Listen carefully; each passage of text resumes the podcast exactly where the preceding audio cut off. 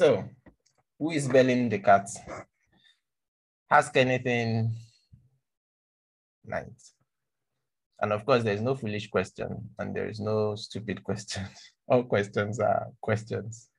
And every question carries the potential to bring some illumination into someone else's mind. And nobody is claiming to have all the answers. Part of the joy in sharing together as fellows in this platform, in that sense, is that we are figuring things out together. It's not like um, we have it all figured out. that's exciting and freeing at the same time. So I'll shut up and open the floor to us.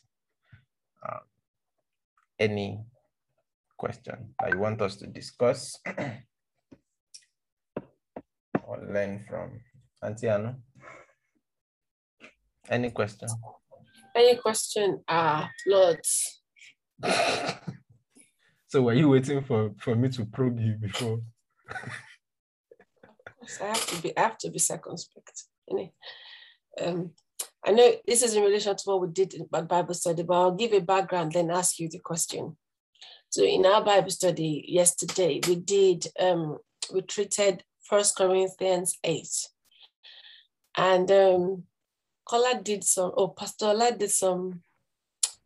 Kola is fine. What's that word? She related some words together that I thought might be useful for us to know.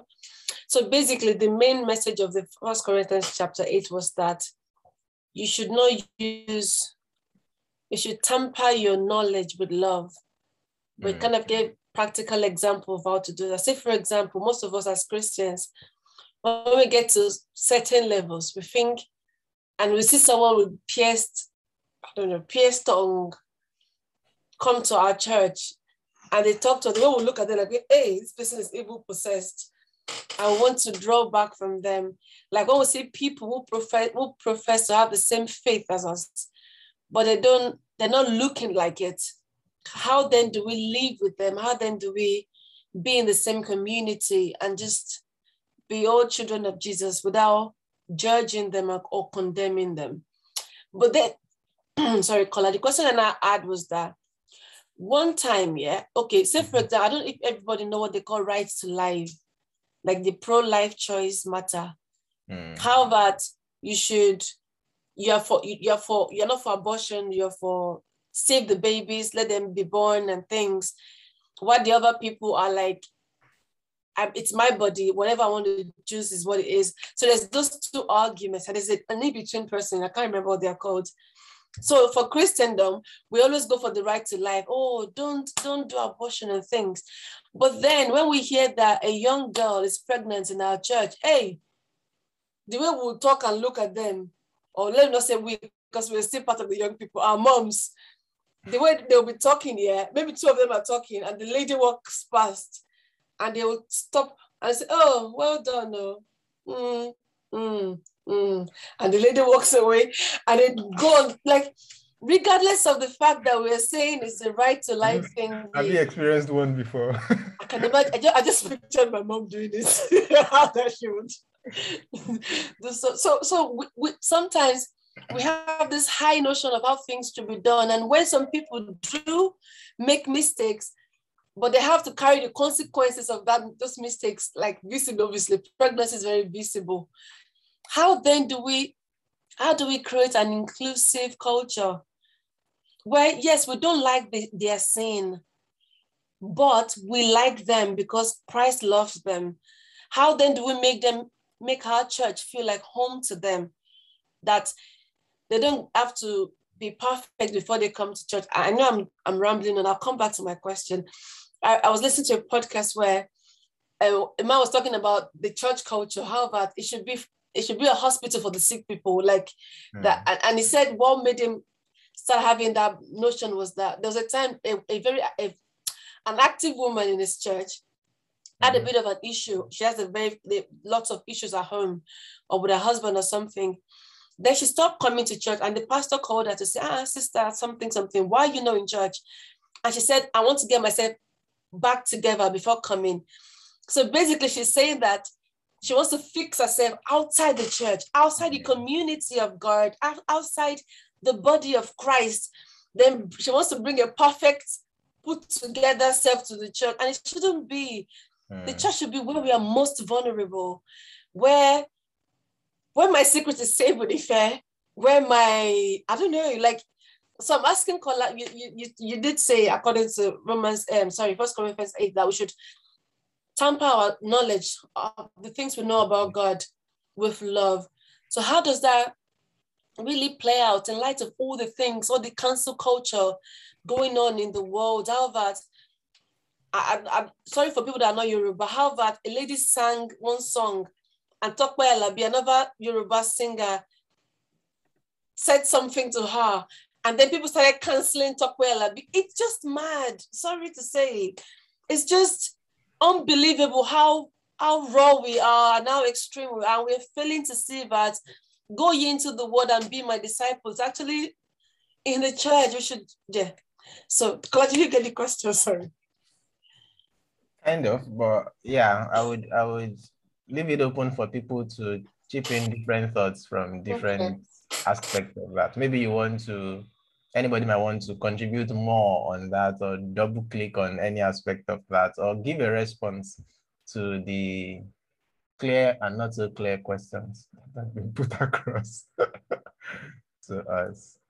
If you were nodding when she was talking, which part do you want to reiterate or respond to as the case may be? So I was thinking of another question while Sis Manu was talking. Because ah, I was just waiting for next week so that I can ask as well. So, but since is um since we can ask, here as well. Hmm. Yeah, we talked about um having to be a, a, a, stumbling block to someone, in as much as we are not a stumbling block to someone. I think that's the English the Bible use.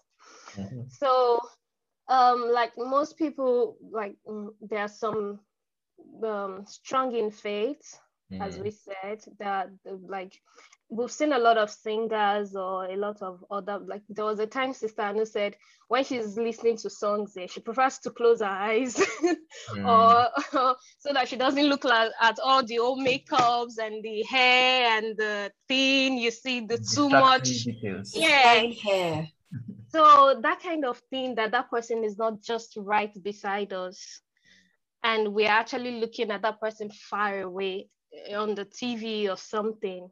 Mm. a younger person or a weaker in faith someone that is weak in faith looking at that person and like okay she's doing it i can also do it.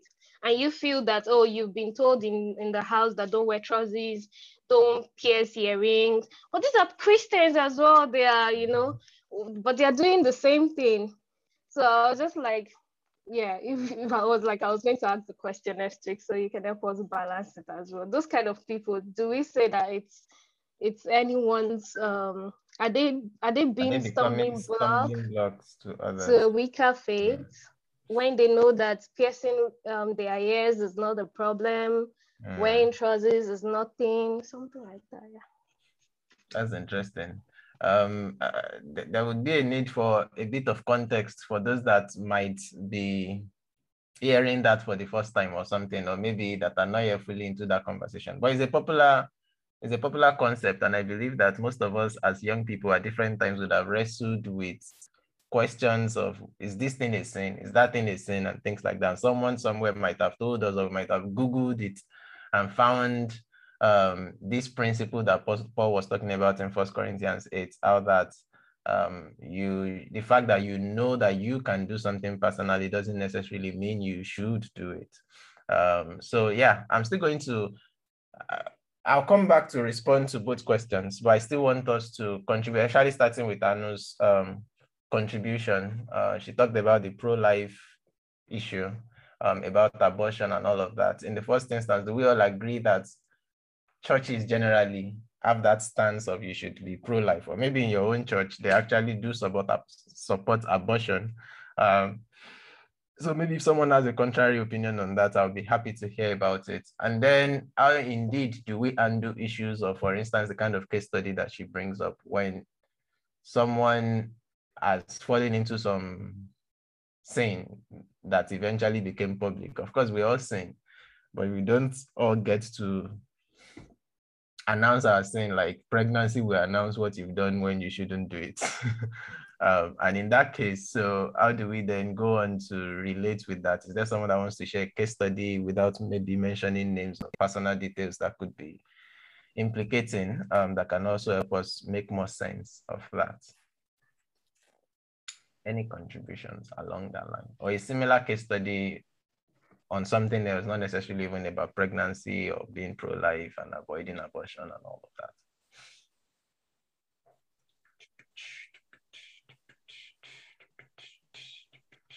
Okay, if I go on. So I have two um, two different friends. Mm-hmm.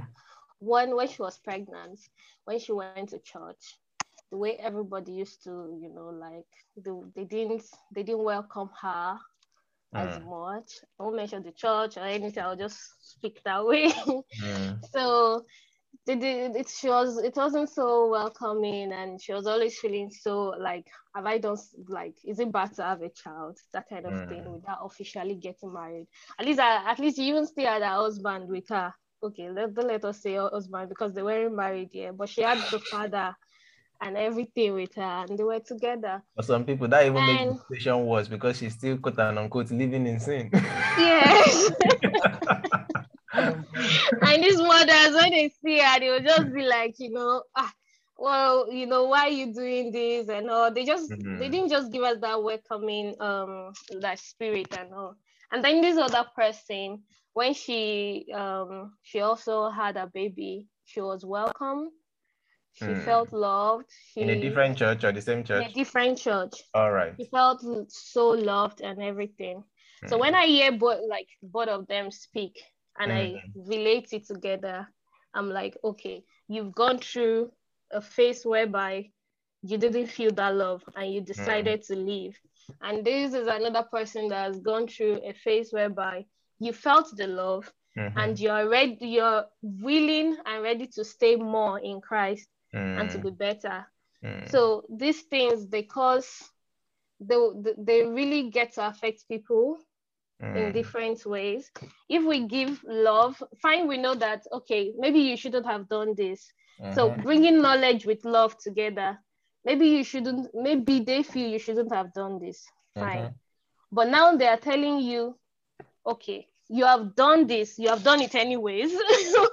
but mm-hmm. we are accept we, we are telling you you can even be you know better, you can move closer to God with it. There's no one that is condemning you. Mm. Just be happy, you know. That kind of person, she she didn't want to say, she didn't want to even like she didn't want anybody to know about it. But then receiving her with love made her free mm. made her to you know continue in christ and i'm sure that would have whenever she talks that i feel that has opened her to more love yeah. and helped her to even want to stay more in christ and just you know fellowship better why the other person you can see a little bit of i, I, I don't want to use the word damage mm. i uh, i'm looking for a better word to use but but pain basically like this is someone that she she's vibrant with like I know activities in church and all, mm-hmm. but everything just you know died like that. She doesn't really want to do those things again because where she was, they didn't welcome her while she was doing all that because she she she was pregnant and all. So these things can actually just affect people so much and just you know make them to feel very bad and they don't want to continue in the things that they were doing. But yeah, we still have to be strong anyways. We have to believe what we know. In as much as in as much as you know it, because that's what me I keep saying. In as much as you have been affected one way or the other, but you know the father you're serving and you're sorry about what you did or you know you've been able to talk to the father just be yourself. You can go back to church. You can make them know that, see, I have done something, but I'm still standing. I want you to be able to accept me with love. And, you know, I, I just keep encouraging. You don't have to go to another church. I don't I don't see the reason moving to another church, but that doesn't mean some some people there will not still do the same thing. Mm-hmm. Stay there and be better. Stay there and give example to people that are coming that maybe something some some like someone that will have the same story, almost the same story as you. Just stay there, be happy, serve the Lord, ask for forgiveness, and move on and show the love in the church. That's what I think. Thank you very much. That's that's very helpful. And Auntie, I know you're raising your hand. Yeah, I was going to say in reverse to what you said. Mm-hmm. Like now, now for the first first case, if I said about the lady who who has a boyfriend, got pregnant, mm-hmm. and they reacted negatively negatively to her. Mm-hmm. For me, I'm putting myself now as a young person in the same church. Mm-hmm. If I see the reaction of those older women to the lady who got pregnant, mm-hmm. it might put the fear of God in me. Ah, don't do that in your life. Oh. but now, if I put myself as a young person to in the second scenario where she got pregnant, they accepted, I feel like, mm, okay, this actually permissible. I can try and see how it goes. Like there's, there's a fine balance in it, isn't it? There's a fine balance in the acceptance yeah. and in the discipline also. Mm. So for the first person, she's gotten pregnant, but she's still with the person. So maybe she's not sorry. How do we like? It's all the whole dynamics is very strange. Not strange. I, I know the answer to it, but I just want us to discuss it. Like, is it left to the leadership of the church to sort that part out? Mm. Do they have to let the members know what measures has been taken Mm. And how they should welcome the person, or should be like, let's just flow with life. Like this is how it is. Come back into our midst and start calling our mommy something, mommy something. Like I just thought. To- Thank you. That's an interesting take. I don't know if someone else still has something to say on this on this matter.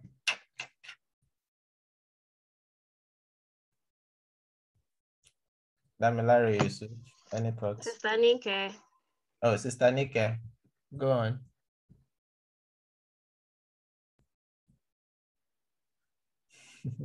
Who mentioned my name?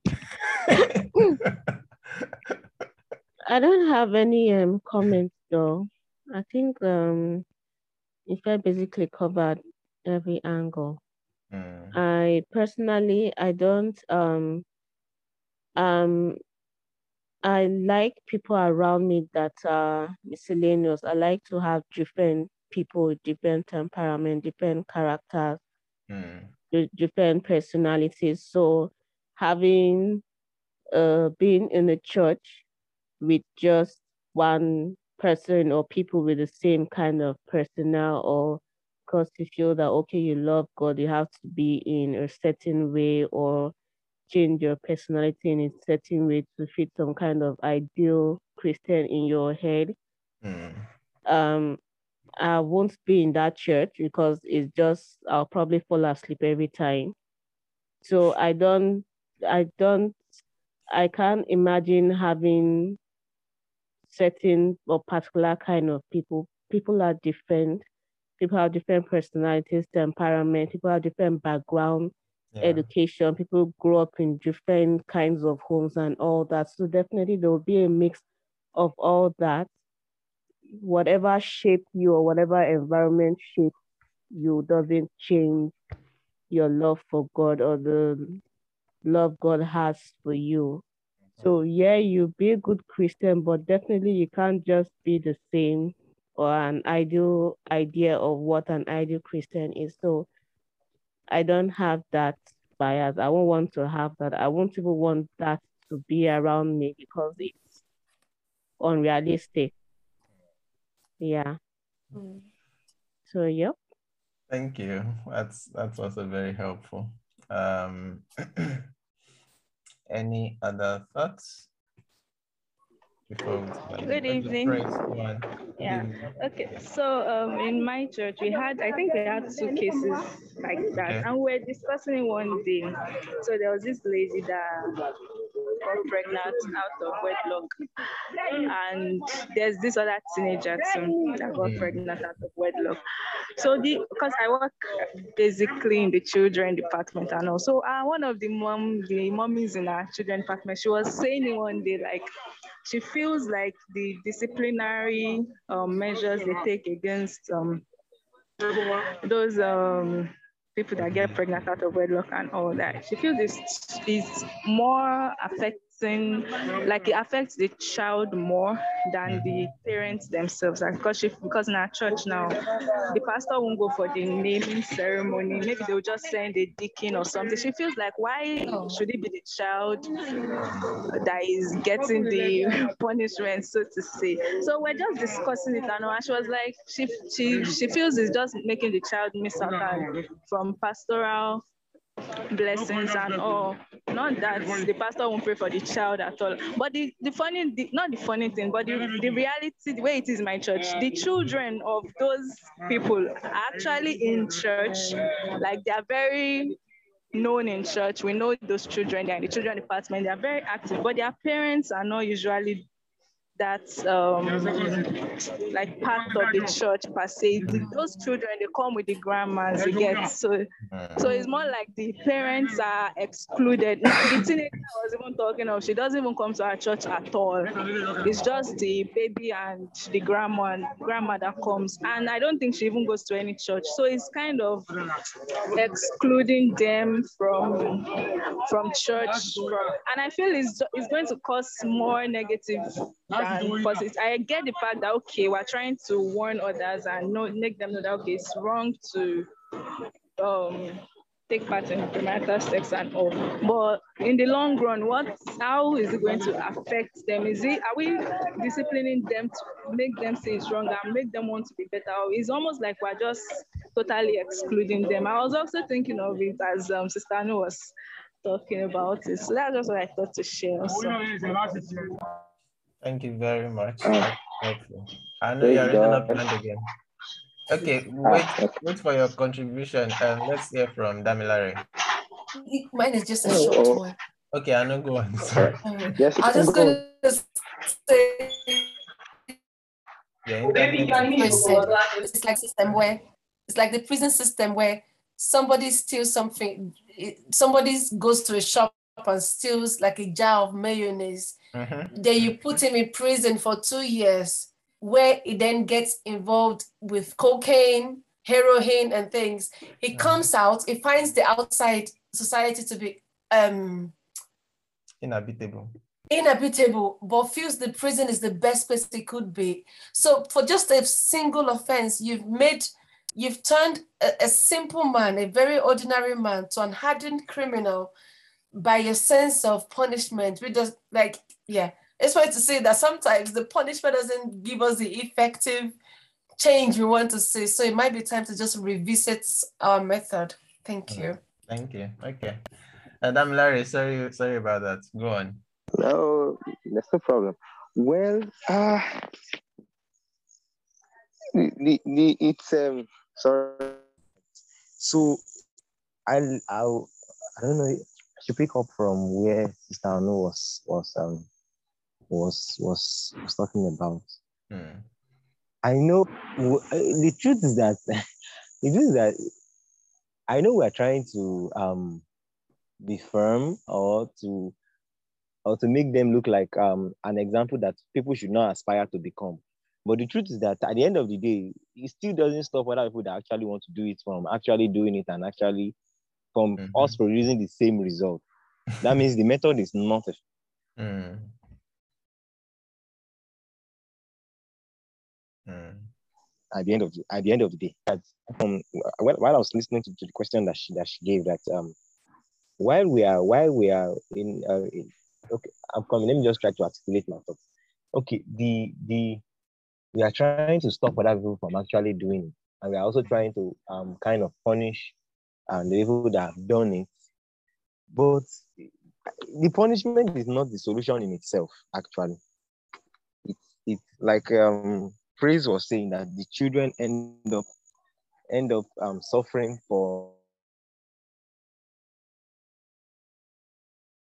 um, a crime that they were, they were never guilty of. Said that we should we should there's the, uh, well first of all we should we should um, set the church should set a noble example that mm. young people would aspire to want to become and they should be vulnerable in a way that um, that allows them to be to be um, open to discuss anything. I think there's that missing link of um, young people being able to discuss anything with those that are ahead of them.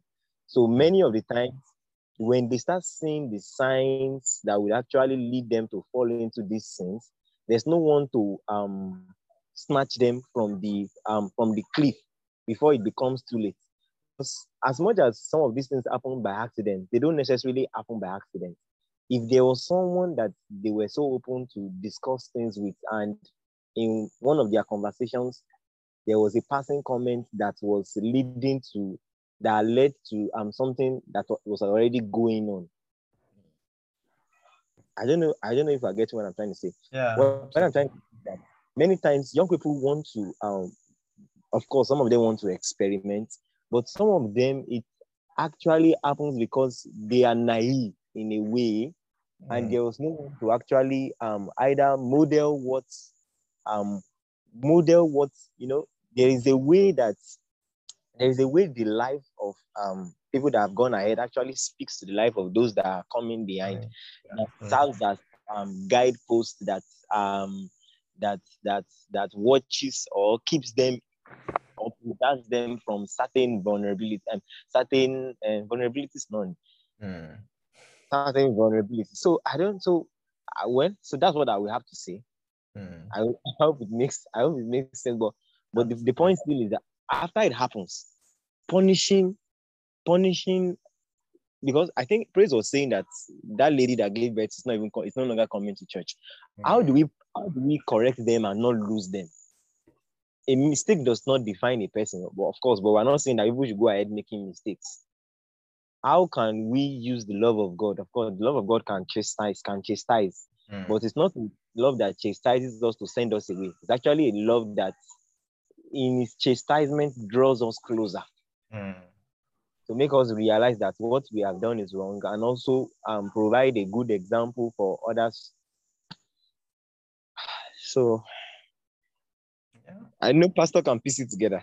I totally enjoy your contribution. Thank you. Thank you. Um, okay. I don't know if there's any other person that still wants to say something on that before we go on to Sister Ife's question. And interestingly, might it's looking like it might be just those two questions that we might be able to, but we'll see how, how, how our time goes. Um, we've said it all, really. So basically, this is an issue that has to do with church discipline. And because it is a church discipline issue, I think that for the most part, there is a limit to how much we can talk about. I mean, I like to talk about the things that we have, so, so to speak, control over. All of us that are here hardly have any control over our churches or denominations policy about how to discipline issues. That would probably remain the way it is until you become someone with a stronger voice in that regards or a decision maker. But in the meantime, so let's imagine the possible roles that we can play in this kind of scenarios. Um, so I'm imagining scenarios whereby, God forbid, I, any of us falls into this category as the I don't want to use the word victim, but yeah, that's the narrative. They are being victimized in a manner of speaking. But again, of course, they are they are in the wrong. Clearly, we are not saying that we are not condoning what they've done to be wrong, whatever that is. In this case, we're giving an example of um, pregnancy out of marriage. And by the way, for someone that got pregnant out of marriage, there are probably 10 other people that are having sex out of marriage. It's only that they have not become pregnant. So you don't even know. so mm. too, and I've heard the word punish again and again in our rhetoric tonight.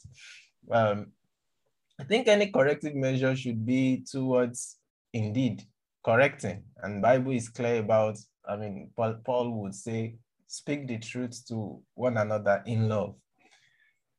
Excuse me. And that's where the whole issue of knowledge and love balancing things out come together. How that plays out in the life of a church um, is multifaceted. But the part that we have control over is how does that play out in how you relate with someone that is in that kind of a situation. And so in our own capacities. Yes, other people that have been indoctrinated in a way that makes it look like you must make someone that has made a mistake an outcast. I mean, that's an hypocritical stance for a church to take in the first instance, because the sincere truth is that none of us is perfect. um, and Paul will say, for instance, to the Galatians, I believe, um, in Galatians uh, uh, chapter 6, verse 1 and 2, thereabouts, that if anyone is has made a mistake, those of you who are spiritual should bring them up. Um, but it goes on to say that you should do that bearing in mind that even you yourself could make the same mistake that they've made. You yourself could as well fall. And so is balancing, in other words, he's saying whatever you do to that person in the spirit of wanting to speak the truth in love and edify the person, build the person up. You are doing it without losing the fact that I'm equally vulnerable. Mm. If not for the grace of God, I could be Joseph Kolawole with 17 kids to 17 different girls today. I mean, that sounds, some of you that know me will think, ah, oh, that's unthinkable. Ah, uh-uh, is it not just you? But the sincere truth is, there is nothing I've been able to do to quote and unquote be righteous in and of myself. What every single one of us is enjoying is God's grace and God's mercy. Uh, and yeah, don't ever get to a point where you think whatever you've attained or done or achieved in your spiritual work with God and your Christian growth was because of anything you did don't think it's, be, it's because of how well you've been able to read your Bible, how well you, how many podcasts you've listened to, how well you fasted, whatever it is that you could say you've done as a Christian to contribute to your spiritual growth was only made possible because somebody empowered you to do it. Uh, and so First Corinthians 4 7 will say, There is nothing we have that we have not received.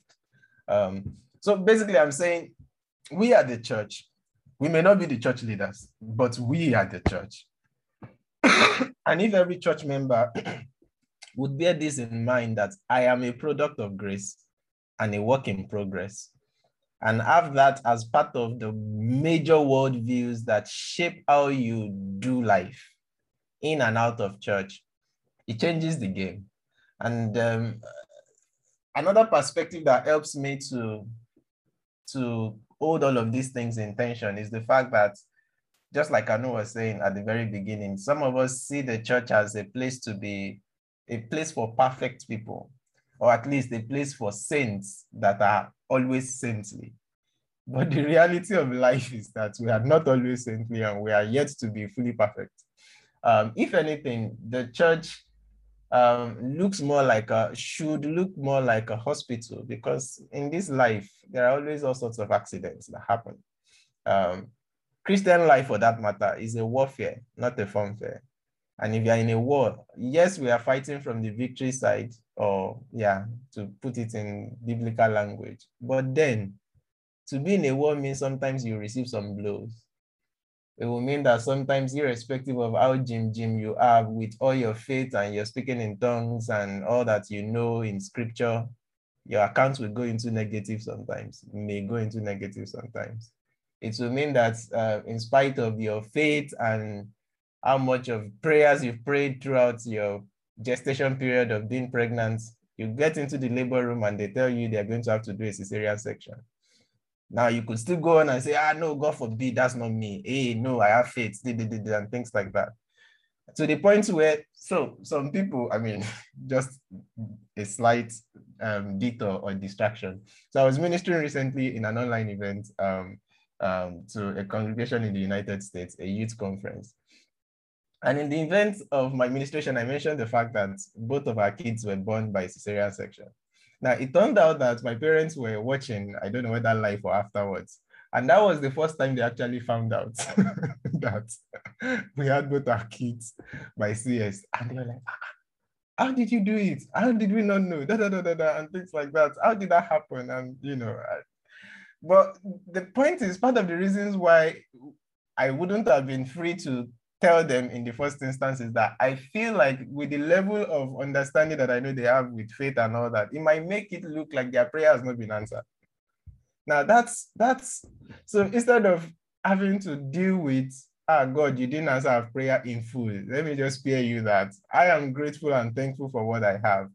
The reason why I brought in that example is because so there are now different kind of stigmas that we give and labels and categories and expect based on our expectations and developments and experiences. And so, or maybe even our indoctrinations, uh, especially in this faith movement. So what that looks like sometimes when the reality in your life is not looking like all those things that they've said faith can do or should do, then you want to hide that because you are like, ah, if I expose that, that means I, my faith is not strong enough. I need to do something else that I'm not doing and things like that.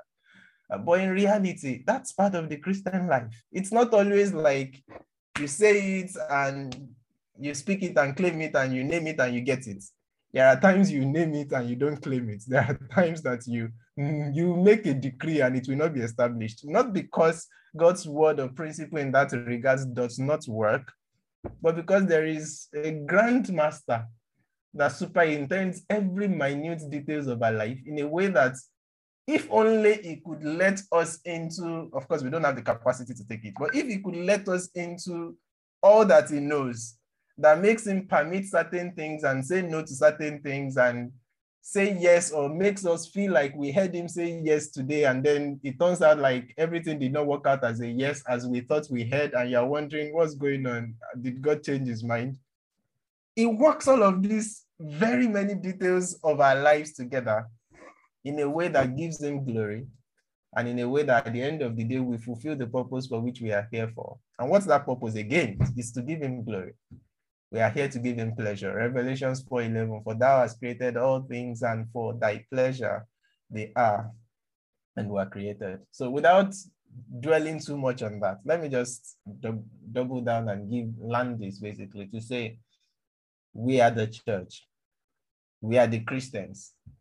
We could as well be the lady that is pregnant out of wedlock. We could as well be the, the believer that falls sick. We could as well be the Christian that gets to be positive with COVID. We could as well be just all these very many other things that you naturally think ah, as a Christian and with all the prayers that we're praying, this should not happen, that should not happen, and that should not happen. And indeed, maybe very many of these things should not happen. And it could be that indeed we've been careless spiritually that made it happen, whatever the reason may be. But the fact is, the Christian life is a warfare, and sometimes we receive blows when we do receive blows or when our neighbor receives blows, we want to continue to be the church that is able to rally around that person, whatever that looks like, in love, to let them know, yeah, today you are the one that is recuperating. Let's do everything we can to ensure you are fully back on your feet. That could be a financial matter, that could be a health matter, that could be basically life happens. It could be anything. It could be losing someone that's, I mean, at an untimely time. You're just wondering, how could that happen? Why should this happen? And things like that. Excuse me. I was chatting with a friend earlier in the week, and she was telling me how a young pastor just died in their fellowship and how they've been praying for, I think, I don't know how many days, apparently some days, that the person must come back to life. Ah, ah, we've heard that God has done this before, he must do it with this person. And of course, the person till now, as much as I can tell, hasn't come back.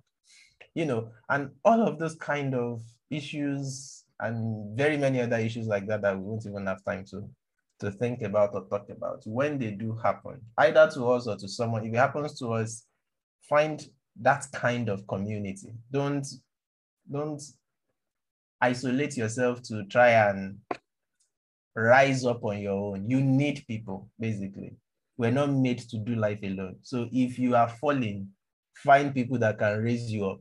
Be around people that can cry out for help if you have to. Scream at the top of your lungs, help me if you have to, but get the help that you need. And if we get to be the one on the as neighbors to those that are falling, then be a neighbor. Jesus Christ asked, Who is the neighbor amongst those three people?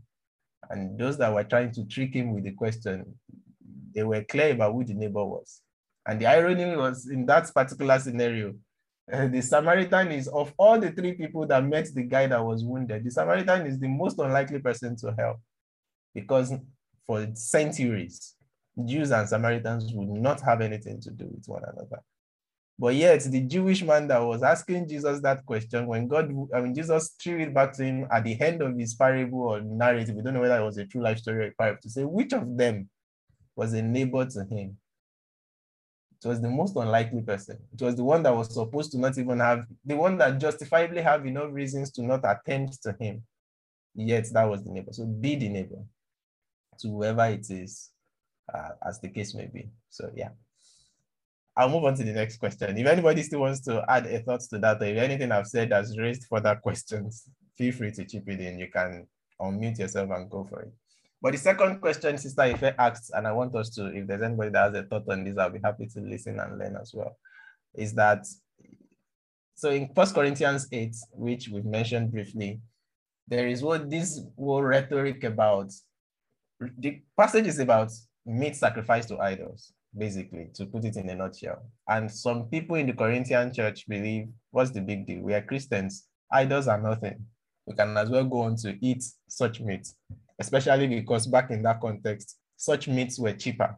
So you can actually go to the temple where they're worshiping idols to buy meat, or you can go to the regular markets to buy meat. The one you buy in the regular market will be more expensive. The one you buy in all those idol temples will be much cheaper. So you save money by buying a cheaper meat and you still get good quality meat because you're supposed to be bring the best to your idols, whatever that is. And so these people are getting that and eating and all that. And even when their unbelieving friends invite them, apparently they turn up and eat whatever food they present. But those that used to be in that kind of culture, for instance, those that used to be pagans, that are now Christians, they are wondering, ah, how can you be eating the kind of food that we were sacrificing to the gods we used to worship? And so that was forming two camps now, those that are meat lovers and eaters, and those that are finding that disturbing. How would you do that? You are, you're supposed to be a Christian. And so they wrote to Paul and included these amongst the many other questions they asked him. And what did Paul say, at least for that chapter 8? The full conversation extends to chapter 10, but we won't go there tonight. And that's where Sister Ife's question is coming from. Part of what Paul said in that chapter 8 is that Yes, indeed, idols are nothing. And indeed, you people that know that idols are nothing, you've done well. You are strong, your conscience is strong, your faith is strong. You are the strong Christians because you have an understanding that these things cannot contaminate you. Even Jesus said, it's not what you take in that pollutes you, is what comes out of you. But then he then goes on to say, even though that's the case, yes, you know this thing, but because of, again, your neighbor, because of that guy that thinks that thing is questionable, then it's better you don't do it. Why? Because if you go on to do it and the person sees you and says, oh, that's Pastor eating that thing, or that's Pastor drinking Bacchus, or whatever wine. I think Bacchus is extinct. I don't know what beers are reigning. But that's Pastor drinking XYZ. And the person thinks if Pastor can do it, then I should be able to do it. I mean, it's okay to for me to do it. But deep down in the person's heart, he hasn't come to a place. The only reason or justification for doing it will be because Pastor Ola is doing it, not because he has a personal conviction that it should be done. And Pastor, Pastor Ola is supposedly acting out of his own personal conviction. Now, Paul is saying, whatever that matter might be, if Pastor Ola is aware that there is a sister Ife that is still finding that thing questionable, it's better that Pastor Ola does not do it, even though he knows it's okay to do it. So that in doing it, Sister Ife will not get a false boldness and confidence to say, me too, I will do it. Because he must be right if Pastor Ola is doing it. Because in doing that, that person is acting contrary to what he or she deeply believes, and that's sin. So in Romans 14, for instance, he ends that chapter by saying, for whatsoever is done out of faith, outside of faith, whatever you've done inconsistent with your faith, with your personal belief, he says it is sin. So that's one of the New Testament definitions of sin in that sense. Now, Sister Ife is asking, imagine now we live in a generation of social media with all these influencers, Instagram influencer, Big Brother Naija influencers, and all of those different kinds of influencers out there that if we see them doing things, actually even supposedly Christian influencers now, if we see them doing things um, and we start doing them because uh, uh, Sinach is doing it, or Tope Alabi is doing it, or Nathaniel Bassey is doing it, or Johnson Oyeko is doing it, whatever, um, or Pastor Chris or Pastor whatever is doing it. Won't that mean that they are becoming stumbling blocks? Is that your question, Stephen? Okay. So that's that's the question before us. Would would would it be counted against them as being stumbling blocks to other people? That's what she's asking for. And I would be happy to see if there's anybody that has got a couple of thoughts to share on that before we tie it together. I'm hoping we can wrap up um, by half eight thereabouts, except there is any other burning question that anybody wants to ask. But I think I've enjoyed tonight already. All right, I think, let me go first. I think you mentioned it uh, while you were, you mentioned something like if um, such person is aware that there is someone that has still that is still battling with such and or maybe that's when the person because I was actually also having some thoughts about that question a while ago. Sometimes like that, wondering, okay, what does stumbling block actually really mean? How do I know I'm a stumbling block to someone by what I do? Because I can't go about explaining why I do what I do to virtually everybody I meet and all. So I think there's the place of the awareness. You know, or you know, okay, this community I belong to, this group I belong to, this is what we hold. Even though you have your own, you understand, you, you are convinced, you, you have your conviction, but you know that, okay, you're still around people that might still have one or two issues about it. I think that's when it comes to play that, okay, because I don't know, some people can have issues with a whole lot of things that you just find weird.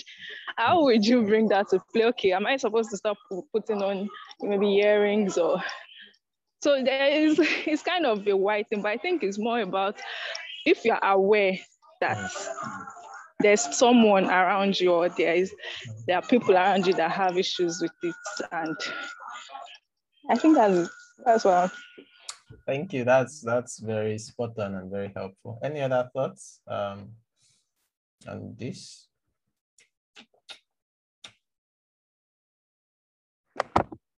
Solomon, for what we've not heard your voice. I think we've heard from practically every other person.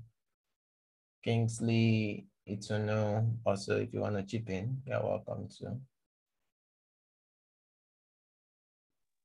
Hi, Pastor. Um, Hi right now, I do not have anything to right now. Oh, okay. Yeah. Okay. Okay. That's understandable. Um, Kingsley, you want to say anything?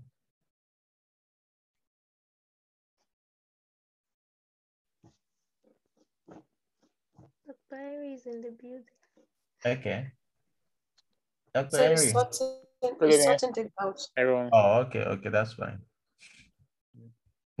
Kingsley says he's learning today. Oh, bless.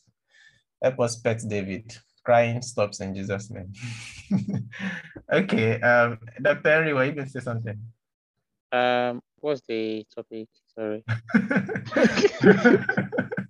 okay, so um, we we we the question we are on presently has to do with being a stumbling stumbling block to other people um, in the context of, say, for instance, you are doing something, you know it is right, um, but someone else feels it's not right. And eventually, because the person respects you or has some regard for you, or you influence the person one way or the other, then the person starts doing it, even though the person is still not fully personally convinced that it is right. Um, in which case, the person will be sinning according to Paul's definition of whatever you do out of faith is sin. So in that case, are you a stumbling block? Um, actually, Ife is asking as it applies to um, media influencers, so say musicians or pastors that you don't even, you're not even part of their church, but you know, people that you see from the close distance of screens as opposed to someone that you have like say personal relationships with but based on the kind of things that they are doing you're allowing that to influence your own actions whether or not you are personally convinced or not, would we say that those people, those media influencers, would we say that they have been stumbling blocks to these other people on the receiving end of their ministry? Mm. We can take some time to think about it. Because I noticed I think you just joined. So um, but if you want to say anything about it, feel free to go ahead. I think yes and no. Okay. Yeah. Explain. Uh, no, in the sense that, oh, wait, let me start this way. I'll think that whatever you do, so if you have influence over people, mm-hmm. you have a reason to ask an explanation as to why you do what you do. Mm. Especially if it's like something very controversial and uh, not controversial, but not generally accepted. Um, examples in, in this case of giving. So if um, you are sort of like a sacrificial giving giver, so you hmm. should have like a, an explanation as to why you give and as to why you embark on certain kind of sacrificial giving. Mm. But on a second thought, I think everyone has the um, power of choice in the sense, um, the sense that some things that you do might just be personal to you. Yeah. And uh, in, I don't think it's something like everyone is required to copy based on your act. Well, I, I'm not sure if the influencers they make it um, that obvious that yeah, you. I'm not saying this that you have to copy this exactly as mm-hmm. I'm doing it, but it brings me back to like I think it was an Acts, um, Acts of the Apostles 17 about the Bereans. Bible said that we are noble people because they went back to check for themselves what Paul has preached. And they went back to look at what um, they've heard. So they didn't just take everything like as Paul said it, but they had to do their own homework to know, um, yeah, to understand more. So uh, yeah, I think it's it's one pass for the followers to do their own homework mm. to test what they've heard, and it's another thing for the influencers to say, okay, guys, um, in this matter, I'm not saying this is explicitly from God, but this is what I think in these issues. I think one of one of the other things in Christian it is, I think there's a difference between a fact and your interpretation. And yeah. my brain draw to 2021 and it might say maybe uh, the last day is free might come upon all flesh and something like that might happen. But that's the fact. But I might interpret it to be okay, maybe in 2021, every young person should, should start speaking tongues or something like that. So that that that might be my own interpretation, which might not necessarily it might be true in some shades, but might not be entirely true in every um circumstance of it, circumstance, yeah, something like that. So um, I think that's one point of people saying that this is my own interpretation of this verse, or mm. this is what I actually think this verse is saying. It's not left for you to like digest it on your own. Yeah. I mean, yeah, one, one common example would be the uh, sequence of end time. If you, if you listen to like five preachers, there is That's different, yeah, interpretation of uh, as to what what event will happen next or the other. I mm-hmm. mean, personally, I, don't, I, wouldn't say this one is right or wrong, but for if you want to know more, I think it's best is best to like also like go and do your own homework and find out for yourself. Yeah. Yeah. That's brilliant. Thank you very much. That's very helpful. And to think you just came on board. So thank you. Um Damilare if go on. Yeah, muted. Okay. Yes, um like um talking about um people that are influential, wielding influence, um, wielding, wielding influence on others. I, I, would say that the truth is that we are all we are all influencing uh, one person or the other. Hmm. Just like that, First Corinthians eight was saying that. I think I don't know if it's in that particular passage where he was saying that if um, eating meat will lead your brother to stumble. Mm-hmm Mm-hmm. It's better you don't eat the meat. Now, there are some things that are liberal, though, that are in themselves they are not wrong.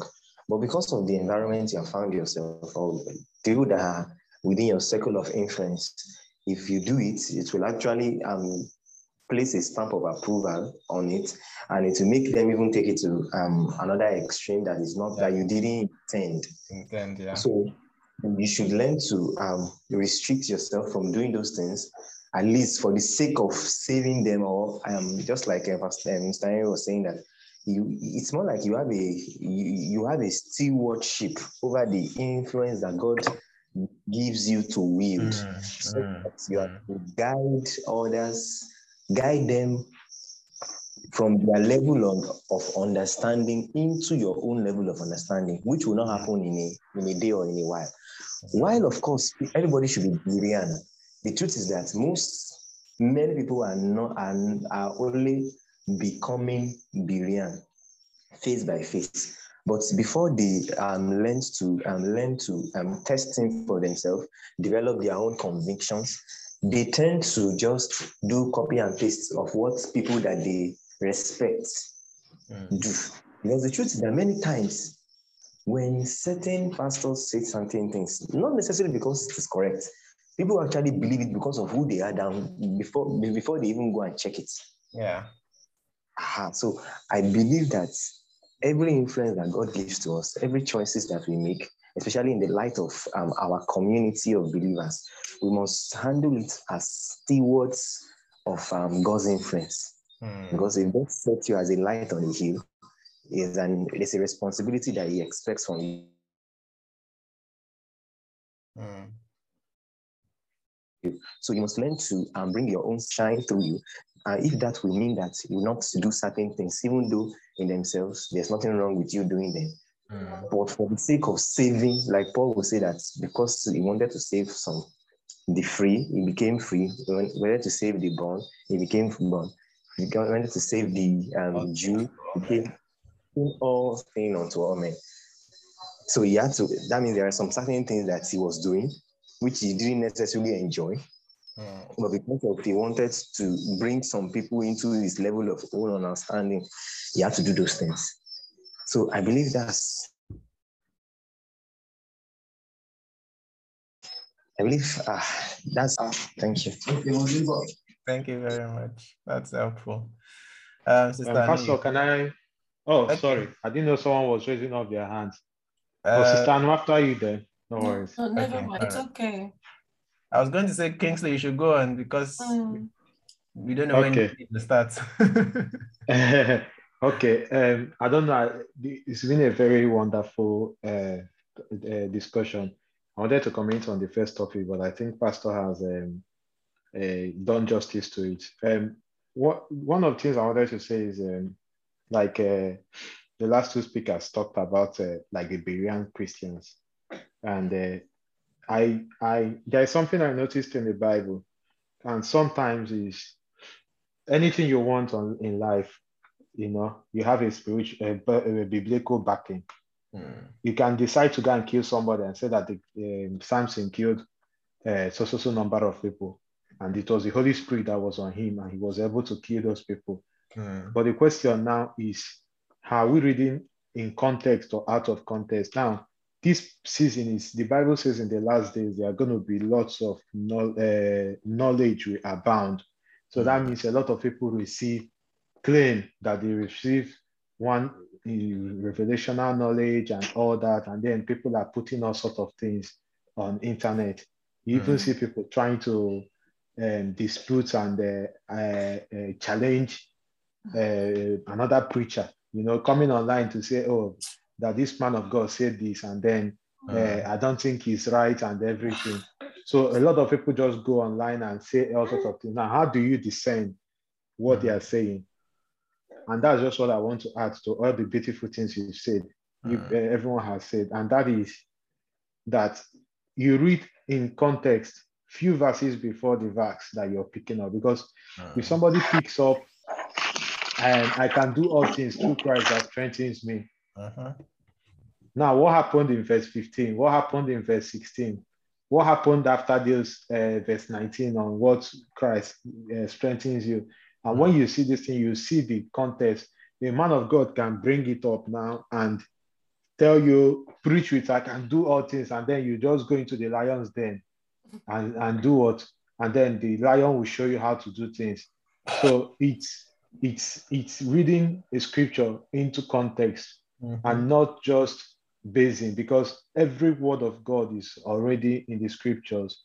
So when you receive revelational knowledge, there should be a scripture to back up that revelational knowledge, and it should be in context and not somebody just bringing in, I can do all things, and then the person will go and marry two wives and tell you I can do all things through Christ that strengthens me. And this thing I'm telling you, I think I've heard it as a true life story, where mm. somebody is saying that the Holy Spirit led me to marry somebody's wife.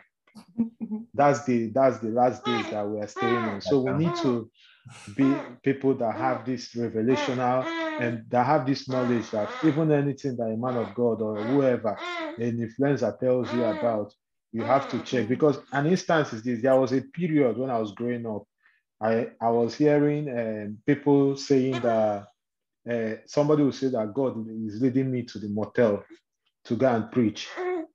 Now, some people were truly, were truly led by God. But mm. if you just if you decide to say, oh, because I don't want Bro Kingsley to now misunderstand me and go there, I will not preach to those people. No, we have to still reach out to those people, you know. So it's now a matter of teaching me, you know, that it has to be a conviction. This is how you know if it's God leading you, and this is how you know if it's your conviction leading you. So I think it's more like more like we we need to start teaching brethren on how to be, how to stand on their own and know God for themselves so that when we are meant to do something to save a soul, we are not going to be like, no, no, no, no. We are not doing this thing because we don't want this person to misunderstand us and all that. Praise God. Hallelujah. Thank you very much, Anna. oh, I was, I forgot I was going to say, you know. Ah, okay, that's fine. If you remember, should you raise up your hand again. yeah, thanks so much, Kingsley. That was that was really helpful. And same to Henry and to Damilare. I think again, just just like before, we we covered all the bases um, from the from from from the way I see it. Specifically, First Corinthians 8 is addressing a local church scenario, um, in which case, um, so we're talking of being a stumbling, stumbling block to someone that you have life on life relationship with, uh, close contact, you know yourselves, they know you, um, not in a social media influence sense. But then we, the fact is we live in, in a generation or in a dispensation where that is a big deal because there are so many voices that are that are influencing our lives today, whether or not we subscribe to them to do so. Um, and one of the loudest of those voices is Google. Um, but in any case, I think that just like um, Damilare was saying, we must bear in mind the fact that we are all influencers. Whether or not you have a mega platform, you don't even need a platform. And what that necessarily means is, I like that phrase of you need to steward your influence. And how do you do that? It's simple, it's as simple as be led. You are very sure that whatever it is that you're doing, you have the ap- approval of the Holy Spirit. Paul said as far back as the first century, follow me as I follow Christ. He's saying that with the understanding that whatever he does or he did at the time, he's doing it from the conviction that Christ has approved it. And because Christ has approved it, you can follow me. That should be our modus operandi as well. And so we don't, as you're opening your cupboard to to dress up for the day, it's as simple as you yielding to when it says wear the black instead of the red or wear the red instead of the black and you say yes sir. Even when you have already thought about how the other color would have played out so well and matched this other thing and matched that other one and things like that. Um, so every aspect of our lives really not just dressing um, what we go to shop for um, how we spend our time the kind of hobbies that we engage in and things like that. That's how you get to become all things to all men, at least in the sense of your own sphere of influence, so that the aim is so that at the end of the day, you cannot stand in the face of God's mission or God's evangelistic work in saving someone, or in being a witness to others or standing in the way of someone else's witness. You know, so for instance, two Christians are trying to, maybe a Christian is trying to reach out to an unbeliever, but in the same ear space, and that can look like social media. So you don't even have to know yourselves. but somebody is trying to reach out to this other person. But in at the same time, this other person is seeing another Christian and is looking at looking at both of them and saying, if Christianity will make me like that, then I don't want what this one is offering. Do you understand what I'm saying? So you are canceling out someone else's witness without even having any visible or physical conversation um, in that sense. So this is as simple as it is, it's a weighty matter, actually, the issue of our stewardship. And the weightiness of it is not about whether or not you're going to lose your salvation. The weightiness of it is not about whether or not you go to a fire. If you're a child of God, you're saved, and that salvation is part of the series we've done. We've done. We've tried to ground ourselves in the assurance of our salvation. You can be saved and be sure that you're saved, and that's that. But at the end of the day, we are all going to give an account. That's the language that the Bible keeps using. There would be is a stewardship language. You will give an account. You give a report of your stewardship. You would say, This is what I've done, and things like that. And you won't be able to doctor it, you won't be able to follow someone else's template. You will give an account that cannot be incorrect. And so, what eternity will look like for each and every one of us, and even as I'm saying it, I'm feeling the weight of that that word eternity, that inconceivable length of endless time what that will look for each, what that will look like for each and every one of us at the end of the day is based on how we've stewarded our influence. That's one way to put it. How you've used the giftings and resources and investment that God has given you. How you've said yes to the Holy Spirit or not. How you've maximized the time that He has given you for each day or not how you've, and you can go on and on and on like that. So bearing in mind that we are all influencers and bearing in mind that somebody in heaven, like when you stand before God, you will discover that what you have done has had eternal consequences for the lives and the souls of some people. That's scary. So what's yeah, I don't want to implant fear because that's not the, that's not the point but to emphasize the fact that we don't want to wave this off. So what I'm posting on social media shouldn't just be for the fun of posting and shouldn't just be for the fun of wanting the likes and the loves and the comments. It should be because indeed, amongst other things, not even amongst other things, fundamentally, the Holy Spirit has not given me a restriction against posting it. You know, there are times you want to post stuff and there's nothing wrong. You know that there's nothing wrong with what you want to post, but yet you feel a nudge like maybe this is not the time, maybe this is not the place, maybe this is simply obeying all those little, little impulses. It goes a long way because you never can tell what is happening. There are just unfathomable gigabytes of information that is beyond us, that is going on 247. I mean, as we are here now, many other things are happening. In fact, many other things are happening in the different spaces wherein we have logged on to this conversation. And we can't we can't figure it out all. The little we can do is to continue to trust God to lead us. So I don't know the person that my wearing a hoodie would offend because the person thinks Christians should not wear hoodie. Good for you. But when I was putting this on this evening, the Holy Spirit did not say no. I used to joke around the fact that there was a season of my life that I couldn't wear a pair of jeans because I felt like the Holy Spirit would not allow me to wear a pair of jeans. And as flippant as that might sound, what's the big deal? Is it not the same? In fact, as I'm talking to you, I'm wearing a pair of jeans. So there was a season where that was going on. I, I, in retrospect, I felt like God was just trying to train me to know that I will be able to do without stuff because of what lies ahead. And indeed, to be a pastor, if you have not learned to do without, which is the context to go to principle, uh, Kingsley's principle, the context in which Paul said I can do all things is in the context of I've learned to be able to survive when there is plenty and when there is nothing. I can do all things through Christ who strengthens me. And so that's very necessary for ministry. There are times that your account is full, and there are other times that your account is on red alert. It's all good. I can still do all things through Christ who strengthens me through it all. So sometimes the Holy Spirit will take you through some personal disciplines. It's a pity that in certain other contexts, and this is not to condemn any church or anything, some people's personal disciplines as general overseers, they've casted that over to become a doctrine, to become a doctrine that is binding over everybody. But know your know your God for yourself. Have a personal, vibrant relationship with the Holy Spirit. Speak to him, talk to him, let him speak back to you.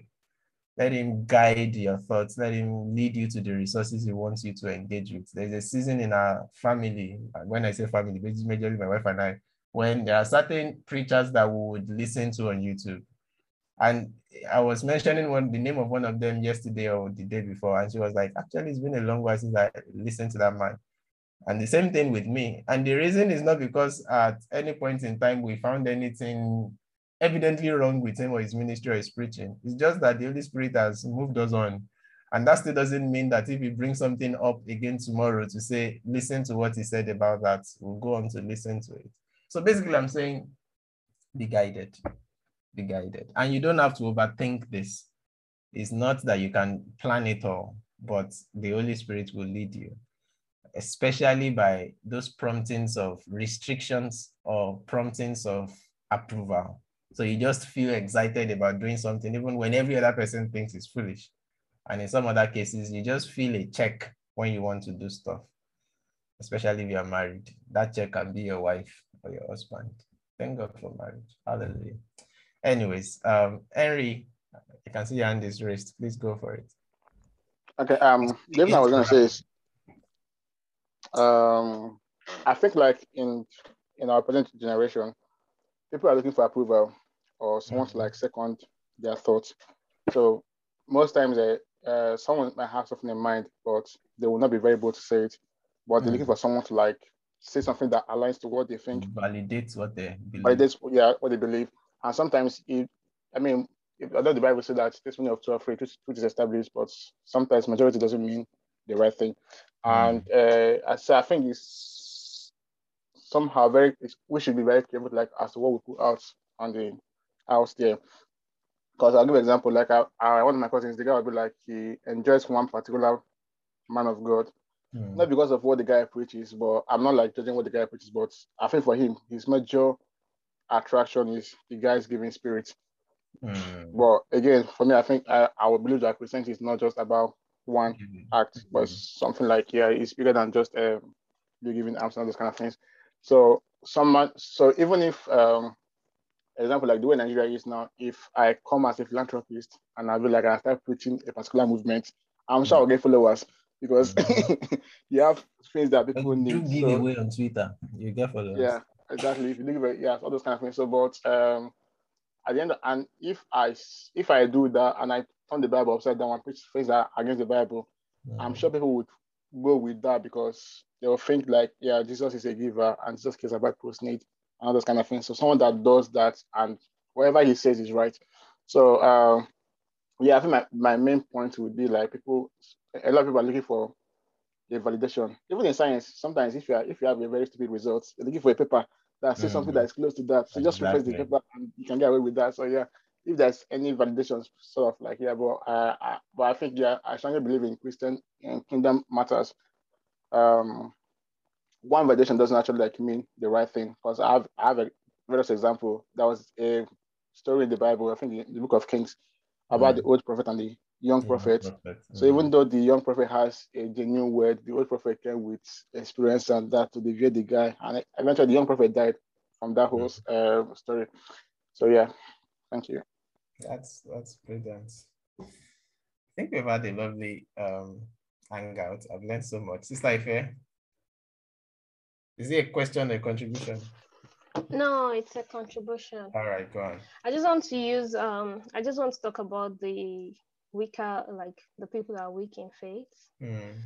and say that if, um, like you gave us three examples yesterday, um, you said there are some that don't want to grow, they just want to, you know, remain in their position, mm.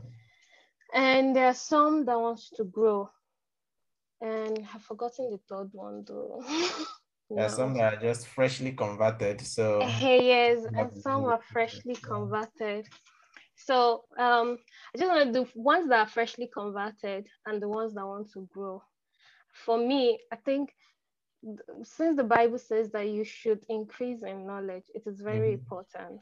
For the ones that don't want to grow, I'm not so particular, but to say we should pray for them. I just want to bring the the role of prayer to continue to pray for people like new converts so that they grow. And we to always pray for them that in as much as we are praying that as we lifting jesus up it should bring men to the knowledge of their salvation. But we should also pray for them that they have the spirit to increase in knowledge. They want to know more. So we should not just leave them and just pray that I ah, receive salvation but you're not following up with praying for them to want to increase. Because using myself as an example, while growing, I'm still growing, but mm-hmm. before now, I used to see a lot of people. Like mm. there are mm-hmm. many things that I did that I did through my like myself. It was just the things I wanted to do. Trouser, mm. I love trouser right from time because I went to body um, military school all my life. Mm-hmm. So that's what I love to wear. So, and there are some things that it was, it took me a while before knowing that I was also, there are some areas that I was also looking at people mm. to do them. And it took me a while to realize that people are also looking at me mm. to do things. Younger, my younger sisters yeah. and all, they respect me. They want to, ah, sister, I first doing this, so they want to do it as well. So my own is while I decided to like not decision, but I prayed for the spirit to grow. I was reading the Bible. I was also asking questions, you know, mm. to grow better. This way, they will get to that point when the Holy Spirit will teach you by himself. Because it got to a point that I nobody had to tell me if I needed to use weave on or if I needed to remove my long earrings or if I needed not to use bangles or anything. I got the conviction for myself. Mm-hmm. You see, so there was a point that literally I threw everything away and I was like, you know, deal with me yourself. Oh, yeah. you see, and I was really dealt with and I understood better there was a point I would look at Sister Anna and say, okay, let me to do natural hair. And there was a point I would look at I would look at Sam Adeyemi's um, wife and be like, you know, I want to be as fine as you know this and still be as fine as Sister Anu. And you know, you just be confused. Mm-hmm. So you just need a personal conviction, and that's I'm just bringing, I'm just contributing to the fact of the role of prayer to people yeah. that as they are um, um, as they're coming to the knowledge of salvation, we should also pray that they want to increase in knowledge. Amen. That's very, very helpful. Thank you very much.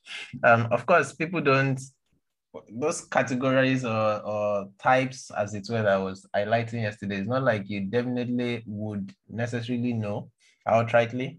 Um, it's not like everybody writes it on their head that I don't want to grow. In fact, nobody admits that they don't want to grow. Um, but by the time you start engaging people um, in certain areas and you start seeing that um, willing, not willing, unwillingness to be open to learn, um, it can that those can be one of the most difficult people that you would want to reach out to. So rather than wasting your resources and energy as the spirit leads, prayer is always a very helpful resource. Always knowing that you are not the Holy Spirit, by the way. Um, you can't force influence on people. You can only do what you can. You model Christ and you hand them over to the one that is able to do what you cannot do. So that's that's some helpful advice. Thank you, Sister Anna, as we wrap up. Yeah, um, Henry, but Dr. Henry had something more to say. Okay. I think. I thought it was from the previous contribution that the hand was up, but yeah. And yeah, it was well, the previous contribution. Really. Oh, All right. I, I was just gonna say like one of it, one of the um, things that can help us is also mentoring. You know how you're saying that none of us here are leaders in our church, so we're not we're unable to change change a policy. Mm-hmm. But then non non-threatening mentoring can help also.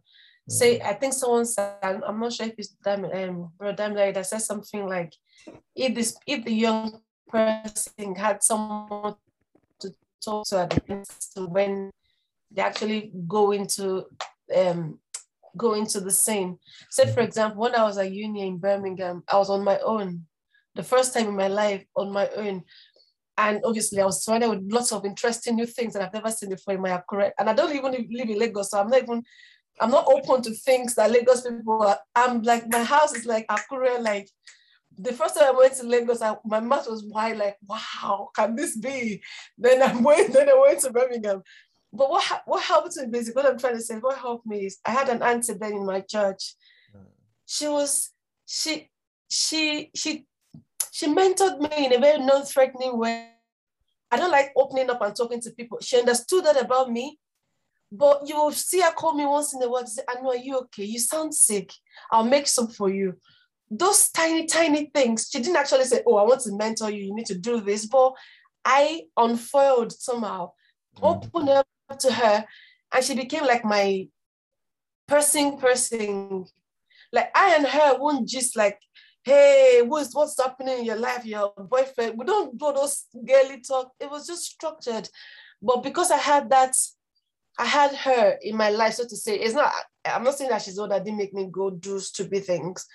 But just her being there contributed to my sense of well-being in a new country without my parents or my brothers and nothing to do. So I'm just saying that in our own spare, we should reach out to anybody. Don't just want to cack up and just be holy on your own. Be holy together. Like, let's be messy together. Exchange children.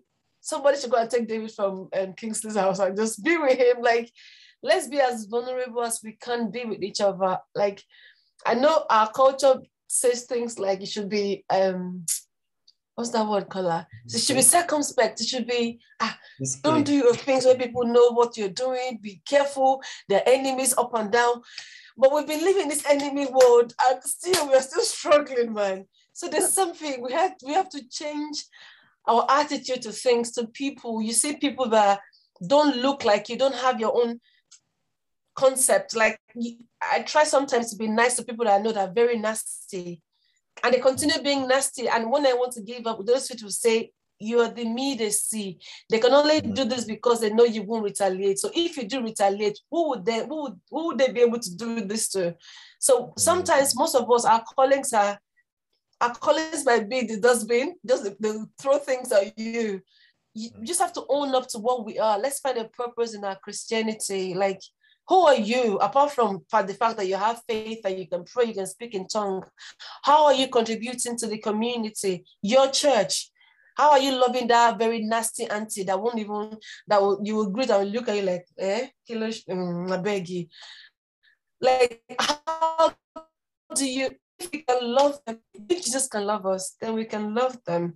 We don't have to be friends with them or invite them to our room and be gisting or rishi rishi with them but just that pure love of how are you? Are you okay? Ah, can you go? Pure respect without no no attachment. I think it would it would bring us to the point where one of us might just choose to say, oh, my, my want to go into might go into drugs, but be open to say, I'm having this addiction. Can you guys pray for me? That openness, that vulnerability, so that we don't suffer alone. And like Kola said, the blow is coming, not coming around, but yeah, we're in a war and we'll receive blows. So it might be first blow today. Let's help first so that when it comes our turn, there'll be someone strong standing that'll be able to help us block the blow, blows and, and just makes help, help us stand upright. Sorry, I'm talking too much. No, you're not. And you have a gift of muting before you finish the last words. Don't oh, like, I was trying to be as I was trying to buy time. that's okay. Um, yeah, thank you very much. That's that's really helpful. I think that's a nice place to tie it all together and land um, what we've been talking about tonight. I think we can all go away with that statement from um, Damilare. I've actually typed it down so that, I mean, just before he said it, and I was like, oh, wow, spot on.